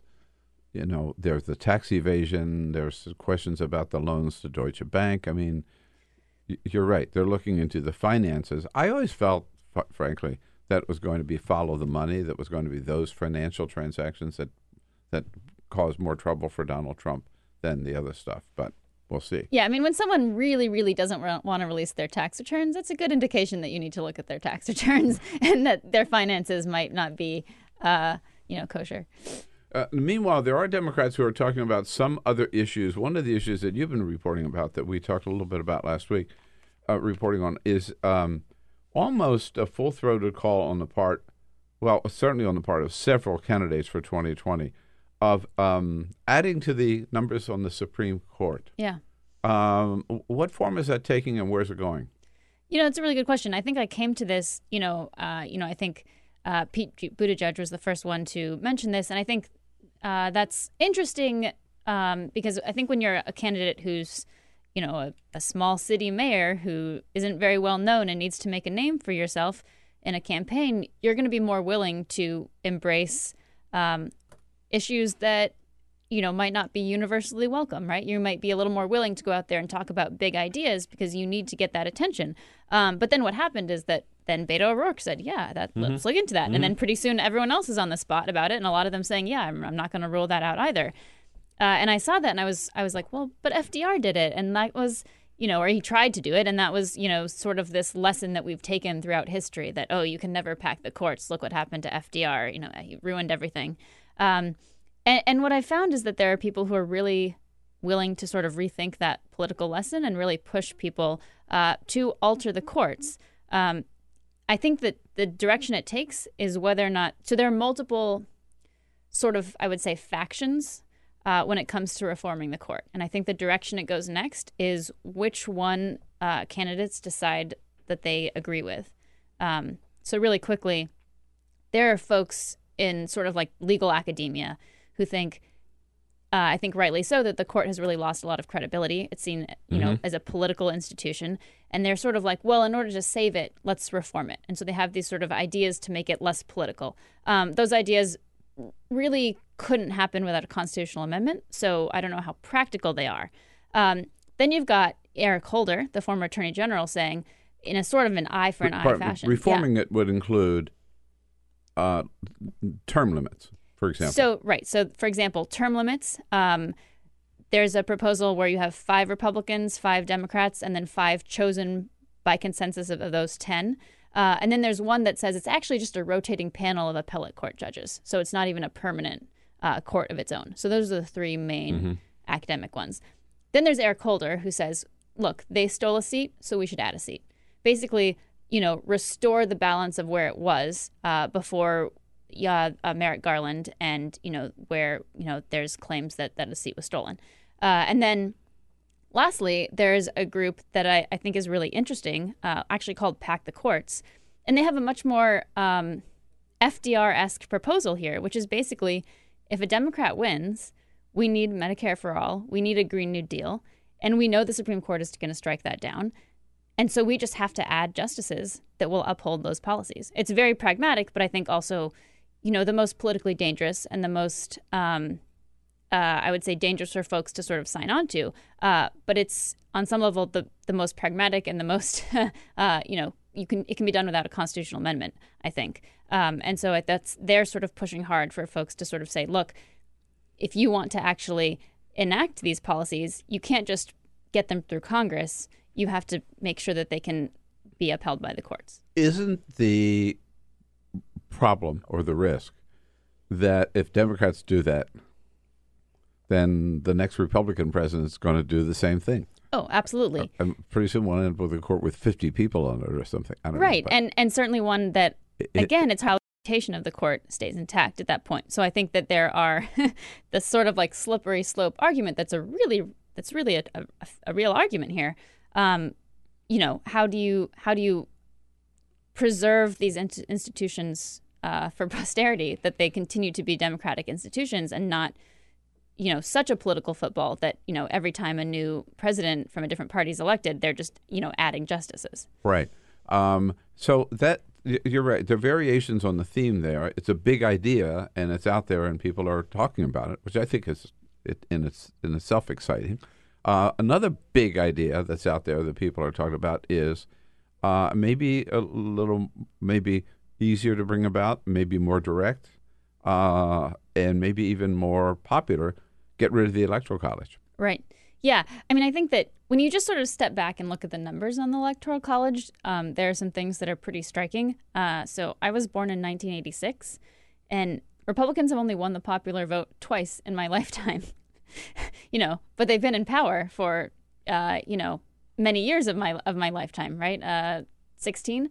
Yeah. Uh, so, you know, almost half. So you have a situation here where you have an archaic form of electing a, a president that m- twice in recent years has overturned the, the popular uh, vote. Now, it is in the Constitution, but um, as you're aware, there's sort of a, a way that folks think they can get around it. Um, I imagine it would be challenged in court, but maybe it would be upheld, uh, which is basically that there's a compact of states and they all The sort na- of sign on. national popular vote, they call it, right? Exactly. And so basically, you just say, well, as long as as when enough states join the, this compact, uh, that their combined electoral votes equal 270, then we all agree that Mhm. our electoral votes go to the winner of the popular vote, and that means that you automatically have 270 for the winner of the popular vote. Now, in order to get there, you have to have smaller states who benefit from the electoral college agree to sign on to that, uh, and I think getting there will be uh, difficult. And I, the last I checked, there were 12 states, I think, and I forget the number of, of, of electoral votes that they represent. Um, I think it's about 180, maybe 160, 180. uh, but those states do not include California yet, I don't, believe, and New York, right? I mean, in other words, you can you could also get a couple of big states added on and make a big difference in a very short period of time. I, I think that that's right. I, I haven't reviewed the, the members recently. Um, I think Colorado is poised to join. Um, but in order to get to 270, you are going to need some some states that are that lean that are red states right now, and and that you know politically it makes sense for them not to join because the electoral college is actually helping uh, where they're headed. So Mhm. it'll, Uh, it'll be tricky, but I think it's interesting. I, I- think it's great, and I think it's a, it, uh, and again, it's one that most of the 2020 candidates have signed on. I'm, I'm sure there'll be some put, pushback from um, the red well, states. Right. President Trump certainly is Yeah. now a, now is a fan of, of the electoral college here, and I think Well- you know what's really striking is you know there have been articles recently about you know with Republicans just talking frankly like you know we don't expect to win the popular vote in 2020 or maybe ever again, but as long as we have the electoral college, we can keep winning. I mean, they literally say that in print. you know that that is exactly their strategy. Is the electoral college is what's going to keep us in power because we don't expect to win the popular vote.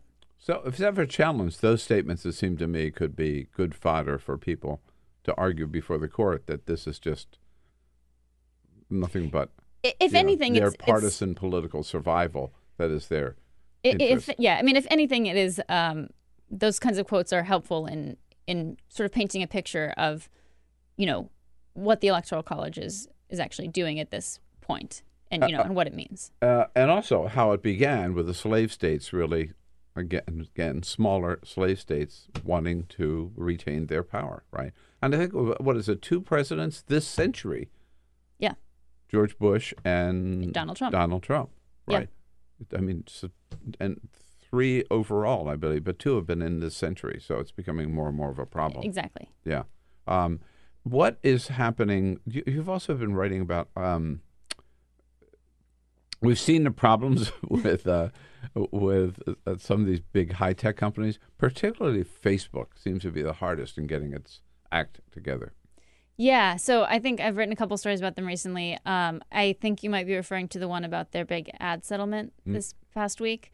Uh, so, uh, yeah, um, I don't want to actually say too much because I have another story coming out on Oh, this. oh, but okay, no, cool. but but what's really interesting is basically they've been sued by multiple civil rights firms in the ACLU for a couple of years now um, because they had ads on their uh, on Facebook uh, that were discriminating, and that is in violation of federal laws. So some ads, you know, um, you know, if you want to target, you know, if you want to sell, um, you know, Ebony magazine to black women, you know, you should be able to reach out to, to just black women and, and try to be like, hey, you want to buy this magazine that's made for you. Um, but if you have an ad for uh, housing or jobs Mm. or credit, uh, Mhm. those are covered by federal civil rights laws. And you can't just go to a white person and say, hey, want to buy this house in this nice neighborhood, or hey, want this low Right. interest loan. You have to make those available to everyone. And because of Facebook's uh, very like sophisticated targeting, uh, advertisers could go into you know the ad portal on Facebook and say we only want to give loans to white people or we you know. And so there have been lawsuits about this and there you know Facebook has slowly been making some changes but they finally announced this week a, a major settlement to settle two cases and two um, equal employment opportunity commission complaints um, to try to you know really make some fairly significant changes. Um, you know, you can talk to critics who don't think the changes go far enough, but try to remedy the fact um, that Facebook was making it possible for folks to exclude, and not just people of different races, but different genders. Uh, there's age discrimination uh, possible. There's, you know, uh, people with disabilities. Uh, you know, there's all sorts of, of you know protected classes um, in our society, and we have to make sure that you know as we can sophisticatedly target people um, with advertisements, um, we aren't discriminating at the same time. You know, I don't remember. Um, I, I'm sure it's happened in the past. I don't remember one company being in so much trouble on so many different fronts all at one time. Right? Yeah, I And you- mean- and, and it raises the question about whether they survive. Uh, I, I- guess they do, but Yeah, they're they're so big the at this point. privacy issues. You know that. Yeah. they're so big at this point that I, I, I certainly think they will survive, but I, uh, you know, and, and probably uh, find ways to thrive. Uh, I think on some level, what you're seeing is the fact that they were ignoring problems for years and they were growing at such a large scale that the problems they were ignoring when they might have seemed small a few years ago just became magnified and magnified, and not just in the this country, but globally, Mhm. Right? I mean, a lot of the problems we're looking at here true of are all the high, uh, of all the big tech companies. yeah, absolutely, absolutely. Yeah, Facebook is not u- unique here, but they have more members than Christianity. So, so there's, uh, you know, Whoa, they have whoa. an impact. Slow down. What was that? there are more Facebook. There are more people with Facebook. There are more Facebook accounts than there are followers of Christianity at this point. It's like 2.3 billion. Wow. Yes. So you know they have an impact. That is, uh, whoa, yeah. that is hard to Leave you with that to chew over. yeah, it's hard to imagine that. Right. I mean, it's you know there are all these different ways to look at how big Facebook has gotten, but that really does uh, drive it home, I guess. Yeah, I mean, I, I mean, I can Yikes. add to that. You know, I think on some level it's a little subjective how many like followers of Christianity sure, there are. sure, But sure. we're looking at, you know, over 2 billion people with accounts all over the world. In fact, most of their growth is not in this country. And so all sorts of issues that you might have thought, you know, 10 years ago, oh, it's just college students on here, whatever. And then all of a sudden, it's, you know, it's genocide in Myanmar and it's uh, Cambridge Yeah. Analytica and it's, you know, people, you know, selling houses and all of a sudden it just touches every part of our lives and small problems are big problems. So if they were a country, I mean, they'd be Yeah, pretty big. I'm not a Biggest- geography expert here, but I mean, I think biggest country on the planet, wouldn't they? I mean, I, don't know what China, China is, but might be bigger, but yeah, it's uh, um, yeah, yeah. do they have an army yet? they haven't told me about it. God forbid. All right. Wow. Um, well, you've left us something to think about there. Uh, a lot to think about. Thank Thanks so much for coming in. Uh, great work at Mother Jones. Say hello to all of our good friends there at motherjones.com. Uh, check it out. Subscribe. Be part of the Mother Jones community here. When we come back, Ed Chung joins us from the Center for American Progress. Thanks so much, man. It's good to see you. Thank you. Take the Bill Press Show anywhere you go. Download our free podcast, search for the Bill Press Show on iTunes, and catch the highlights from every show. Good to have you with us on this Tuesday, March 26th. Hello, everybody. And we come to you live from Washington, D.C. We're brought to you today by the International Laborers Union of North America. Under the leadership of President Terry O'Sullivan, the labor is building a better America for sure. That's their website, Liuna, L I U N A, liunabuildsamerica.org. Salute them for their good work. Thank them for the support of the program and welcome to the studio. Ed Chung covers legal issues. Uh, in fact, he's Vice President of Criminal Justice Reform, give him his full title, at the Center for America Progress, uh, American Progress. Hello, it's Good to see Hey, you. Bill. I'm going to record that as my ringtone. Yeah, there you go. Thanks so much for uh, for coming in. Uh, I, I, so we're going to talk about the Mueller report. Yeah. That's uh, this is the big story of the day. I guess my question is: for the last two years, Donald Trump and the Republicans have been pummeling Robert Mueller, and for the most part, uh, Democrats have been saying, you know, look, he's a good guy, he's independent, he's been doing his job. Now that the report is finished, is it time to maybe cast a little more critical eye, given the re- the, the, the re- what we've seen of the report, Yeah. and all we've seen is this four-page summary pages, right. from William Barr. Uh, is it time to cast a little more critical eye at Robert Mueller uh, in the sense that maybe he didn't finish the job? Yeah. I- you know, I think what we've seen of the actual report are snippets that amount to maybe a total of three sentences. And so the, and I'm talking about the quotes that uh. Attorney General Barr yeah. included in his summary letter. Good point. So we haven't seen that. Um, and I think there's a lot of speculation out there about whether or not Mueller narrowed himself in terms of the scope of the investigation. And I think it's way too early to come to even even look at that. We have to look at the report uh, that he actually submitted to Barr instead of the, these snippets here. I think it is fair to look at how the Justice Department writ large has handled this under this administration, and that includes not only what Sessions has done, what uh, Deputy Attorney General Rosenstein's done, but especially now what Attorney General Barr has done. And I think without that kind of information and transparency, we can't critically analyze uh, what Mueller has actually done because we really don't know, except for the fact that we have 30 some indictments and seven convictions that are related to this investigation. So I think it's a little bit early to get to go there. All right, but we do know um, that he um, was willing to give up the opportunity or the um, you know pushing Right. for a one-on-one interview with Donald Trump.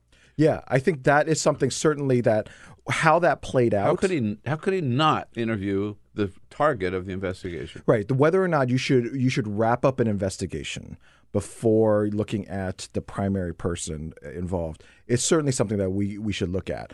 But whether and I think there's too much of a summary at the beginning of from Barr saying that there it was essentially was trying to get across that there was unf- he was unfettered. Mueller was unfettered.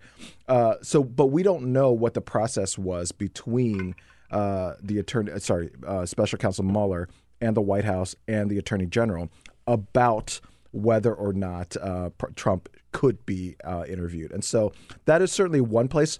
Again, I think for me, without more right now, it may be it may be All right. Well, the yeah. second thing that sticks out to me is um, that he punted when it came to obstruction of justice. Yeah. Look, as Preet Bharara uh, from the Southern District of New York, formerly there before Trump fired him, and others have said that was his job. Yeah. His job was to say, did he or did he not obstruct justice? Instead, he just throws it up in the air. So the passage uh, that from the Barr letter, and this is not Mueller's quote, but this is Barr's letter, so that's Barr's quote, which says that uh, he ultimately, Mueller ultimately determined not to make a traditional prosecutorial judgment. I have no idea what that means, right? And so I'm not here to defend Mueller at all. I think one of the things that we have to look at, though, is what does it mean to not make a traditional prosecutorial decision? Does that mean that he had it was a close question, and it was of such import that it wa- he it wasn't his place to say an aggressive prosecutor would go for this, whereas somebody who is a little bit more careful would say not to. And if he was the one that was making that call and saying, I'm not going to be an aggressive prosecutor and I'm not going to make that, that's one thing. But that to me doesn't. That's a traditional prosecutorial de- de- decision, right? Like I was a, when I was a prosecutor, you had to make close calls on decisions uh, on cases Yeah, all the time. yeah. And so to me, that's not what this is about. There's something else here when you're talking about a traditional prosecutorial decision. To me, it signals that there are there's this outside influence. I should say outside influence, like nobody's pressuring him, but there's this outside consideration where there are these different levels of what could happen afterwards. Whether Congress should take that from this point on, um, or whether somebody else within the department should. I don't think it doesn't seem like from again we're just trying to read tea leaves here, but from saying he didn't make a traditional prosecutorial judgment, um, that that to me kind of brings in well this is a special unique situation where a decision maker maybe like Congress should be the one to make a decision. Maybe he didn't say those words, but again, a traditional decision would be prosecute, don't prosecute. And so uh, the, that kind of weighing of whether this is a important enough case or the facts were um, strong enough, that's not what's going on here. Okay, so for whatever those reasons, as you point out, we don't know all, everything about it yet. Um, he did not reach it. He he decided not to rule, uh, not not and, and leave it up in the air, which then shifts it to the attorney general. Um, is it is Bill Barr uh, the person who should have made that decision, given that he was on the record even before he was nominated for attorney general to say that there was no obstruction of justice. Yeah, absolutely. So flash forward, now he's attorney general, and he's has to decide whether there was any uh, whether there was any obstruction. What the hell is he going to say? You know what he's going to say. He's already said it in a 19-page memo over a year before. Yeah, right? it seems like he was just So- telling the people exactly what he was going to do, which he did, right? Uh, yeah, and it and it looks like that Trump put him in that job for that one reason. Yeah, and that to me, uh, to, to answer your question like directly, no, he shouldn't be the one to make that decision. That was what the Senate Judiciary Committee had focused on, but you know should have pressed even harder. Um, that's what Republicans in the In Senate his confirmation in his hearing. confirmation hearing, right? So it came up, but it didn't come up strong. It, it- he wasn't pressed on it enough. I mean, he said he would follow this, you know, the the processes of the Department of Justice, which could be read in a number of ways, right? So the, all of these uh, guidelines and processes are things that you should weigh in in making a decision, but they're not clear rules saying if this happens, then you do this, right? So these are determination factors to consider. So when you have that and you have a previous decision, and then he comes and kind of is a little bit, uh, you know, softer on it during the confirmation hearings, but we know what's going to happen. He absolutely Yeah. should not make that decision. The what he said about obstruction of justice, what Barr said about this, to me is the most crazy thing about this report. Because I mean, this is one key passage that I don't know if it's getting enough attention. He mentions twice that the activities of the president happened in public. One was earlier on, and then later on in the third paragraph, where he says, in cataloging the president's actions. So right before that, he says in the letter, these are the elements that you need to prove to have uh, obstruction. And then he says, in cataloging the president's actions, many of which took place in public view.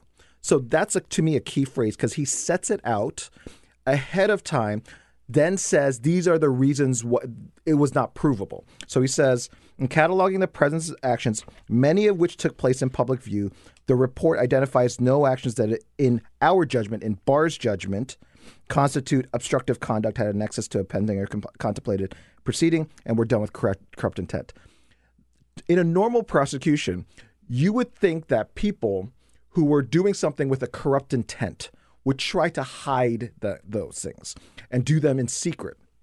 And so it, it's clear from here that Barr made a determination based on the fact that the president's actions of firing Jim Comey or whatever, all of these other types of things in, into, that could have been obstruction, happened in public view. So therefore, we're not obstruction. So so that's therefore there is no corrupt intent, and so th- that that's a huge factor. And to me, this president is different than Yeah, anybody yeah. else that, that that there is in terms of a traditional prosecution. Yeah. And to for that to ha- for that to be something that you set out Right. in this way as an important factor is ridiculous. No, the fact about the fact to follow your point Yeah. that Donald Trump bragged about firing James Comey to get the monkey off his back, the Russian monkey off his back, if you will, um, does not mean it was you know right. It was not obstruction, right? Because Absolutely. he admitted it publicly.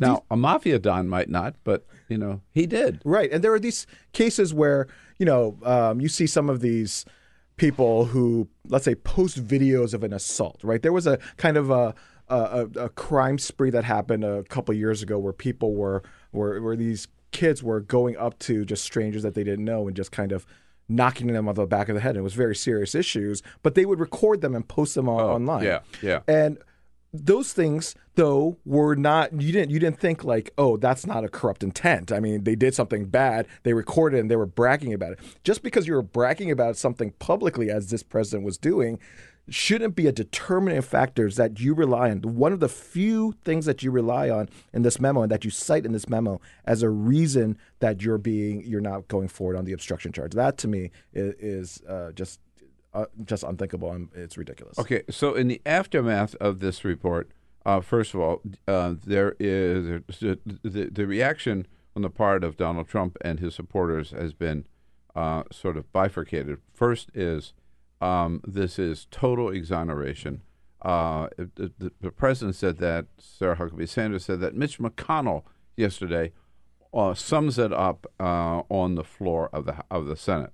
No collusion, no conspiracy, no obstruction. Is it that clear? no, it's not. I mean, what it is is if you're looking at what the special counsel originally was at, tasked to do, they weren't only tasked to. He wasn't only tasked with coming up with a criminal prosecutorial decision. It was an investigation generally, which included things beyond making a decision, yes or no, of when to prosecute. And I, I looked it up, and it's very. I mean, the the actual Rosenstein letter that uh, that gave uh, Mueller authority. It just sa- it says, including any links and coordination between the Russian government and individuals associated with the campaign of Donald Trump, any matters that arose uh, uh, or may arise directly from the investigation, and any other matters within the scope of the CFR. And so that's a very broad, uh, you know, mandate that in this report comes to only very narrow conclusions of what is uh, prosecutable and not according to DOJ. And so that is why the expansive Mueller report that details everything else is so important and it needs to be released. Uh, well, that's I was going to get to that next. So the de- Democrats have said we want to see it by April second. When is that? Is that next Tuesday? keep I think it's saying next week, yeah. Yeah, Tuesday, yeah. Tuesday. Um, what Let's just chan- let's just make sure it's not April first. That would be no, that's right. That would be right. probably too weird. uh, what are the chances? Um, so Barr has said that he will release to the greatest extent practicable, right? And yeah, and I, I see your the face. President. I know, yeah, we believe it. And then the president yesterday said, "I, what was it? Uh, I, I'd have no problem with it, or Yeah. something like that. Wouldn't bother me at all." And I so- think is what he said. So And so, what can't be released is things that uh, there's certain stuff that happened in the grand jury that, under federal rules of criminal procedure, you can't release them because there's grand jury secrecy laws. Okay. But there's a determined. There are other or underlying. any national security stuff. Were there any there? Yeah. Exactly. Yeah. Redact those. That's fine. And it will be a if if it is actually released, it'll be a heavily redacted um, document. We should all expect that because of those factors.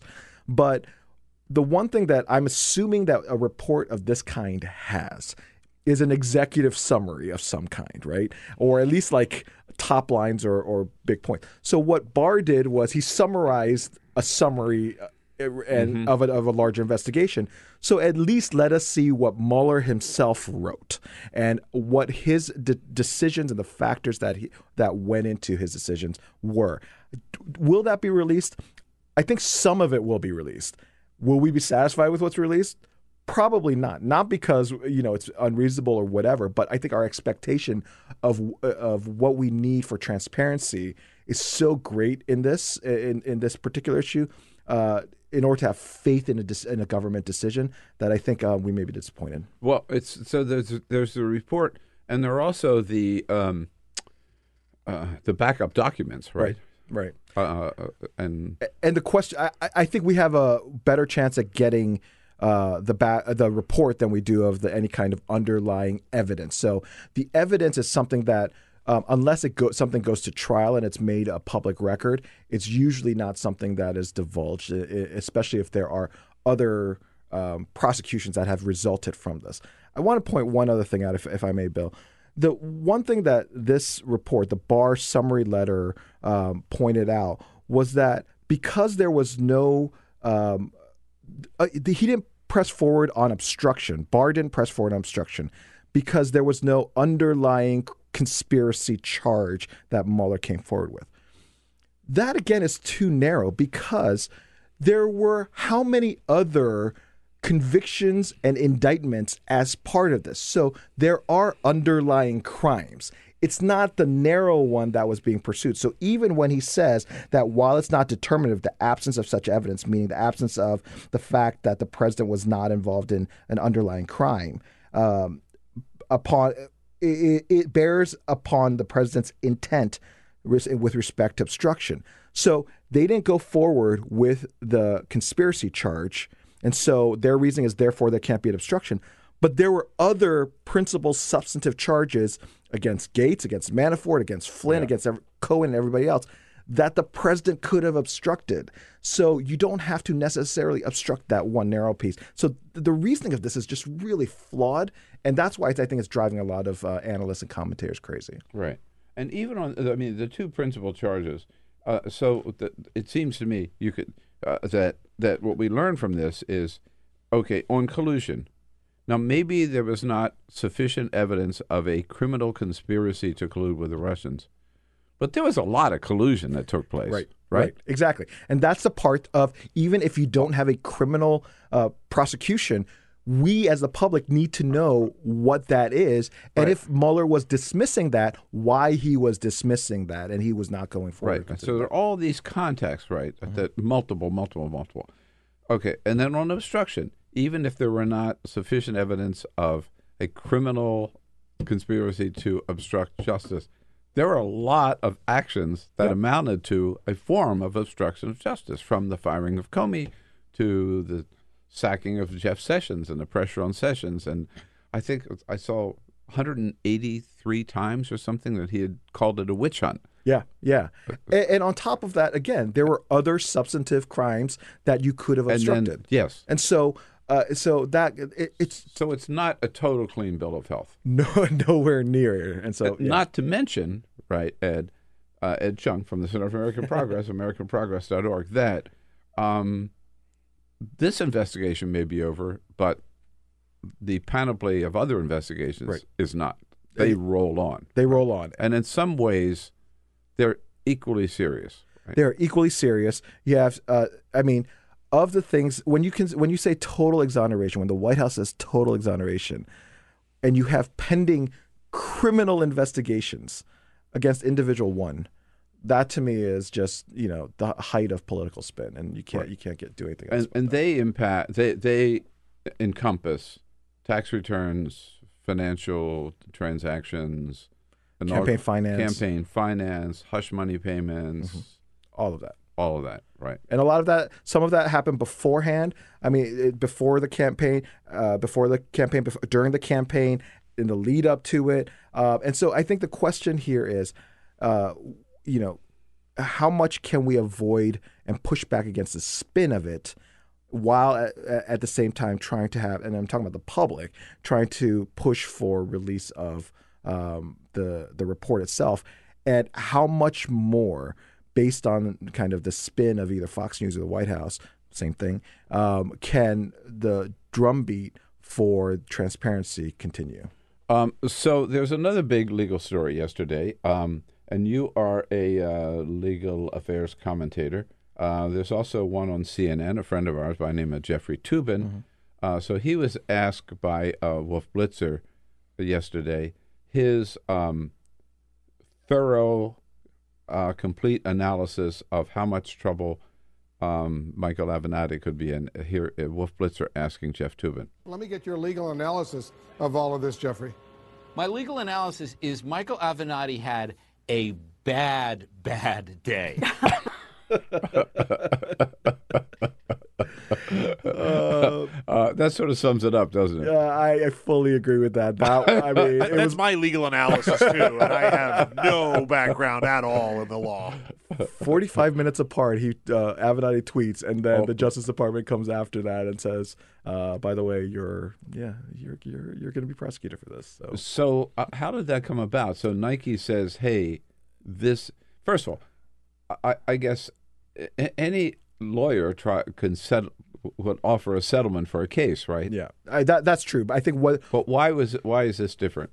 all caveats meaning we only know what's out on Yeah, Twitter and, and, and coming you. up, so we don't know exactly what it is. What's been reported is that he he not only tr- said he was going to release um, this information to the public, but that he tr- again what was reported was he tried to say you need to hire us and you need to essentially give us money or else this is going to happen. And so that seems to be, according to reports, um, the basis of the extortion claim. Uh, had the FBI was this a sting operation or or meaning how, how did within 45 minutes they must have been looking at this before he sent out that tweet? I guess Yeah, I'm mean, I think in a, any kind of normal situation, when you have something like that, um, you could have the company after uh, the- he after the company's been um, contacted by somebody uh, directly report this and so forth. So it doesn't have to be necessarily a long term sting operation that um, the FBI was looking at either Nike or uh, Avenatti, but it could have been um, you know uh, reported and then followed It up. It seems afterwards. that the company, David Boies, it was his firm, big company, was involved Sure. in the in the recount uh, in Florida. That Boies um, said contacted the FBI and said you take ought to take a look at this. Maybe this crosses a line. The FBI obviously agreed. right? Yeah, I think that that could definitely be a situation. It's a common situation that happens. Do we know who Avenatti's attorney is? I'm not looking for a job here. So. Good to see you. Ed. Thanks for coming in. Thanks, Bill. Yeah, they do great work there at the Center for American Progress. Um, and check it out again at AmericanProgress.org. Tuesday, it's all yours. Make the most of it. Come back and see us again tomorrow. We'll be looking for you. This is the Bill Press Show.